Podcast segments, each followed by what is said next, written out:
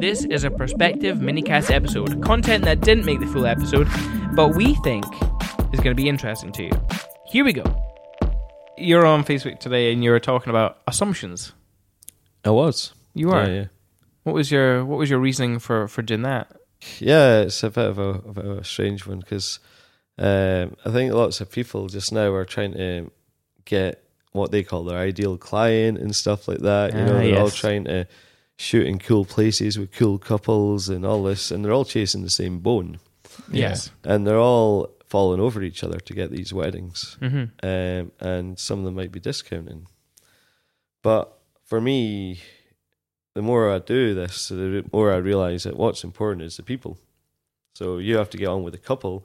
Mm-hmm. You know, they have to. It's the couple that have to be their personalities and stuff. You know, that should be your ideal client. So, what my thing about assumption was is don't assume that if they're getting married in this amazing place and their wedding sounds absolutely brilliant. You know, don't discount because you might turn up and it's not what you imagine it to be for various reasons. You know. Yeah, I know, absolutely.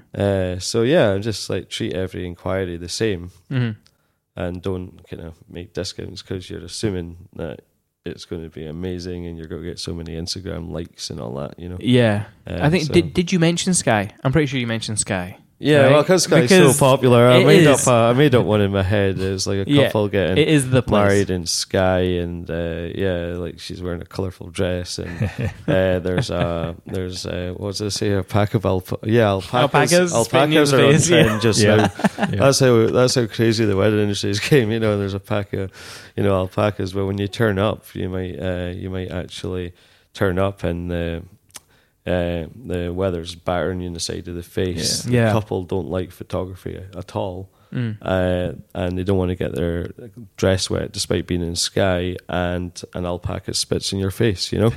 Yeah. It was just a theory, you know? It's just it's just that sort of thing. It's like this wedding might be awesome, but are they valuing photography, you know? Like, for me, the couples have to be invested in obviously their day and stuff, but they also have to be excited about photography.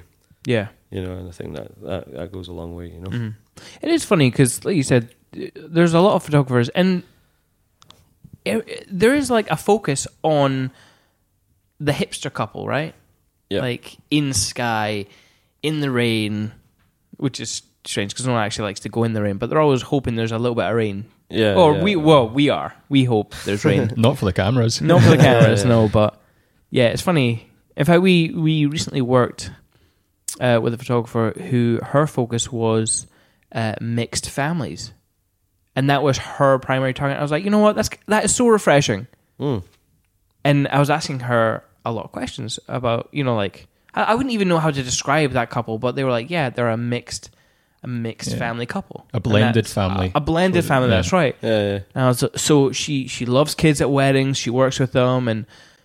Even at the ceremony, during the speeches, you know, she's on the floor and this little girl runs up to her and starts playing with her camera, and she's, you know, she's engaging with the child. I'm like, man, that is such a lovely. It was definitely refreshing to hear that she knew her target audience, and it wasn't the obvious one that the majority of people are looking for. Yeah. It was cool. Yeah, no, absolutely, it was cool.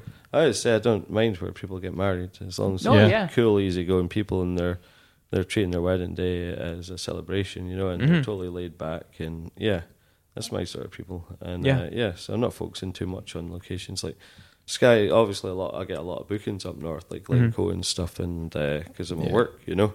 Yeah. But like, what one of my talks is about is that you can do epic shots anywhere and stuff, you know. So I was in London. I was completely in the opposite from what I'm knowing. Yeah. In London at the weekend, and you can still pull it off, you know. Mm-hmm.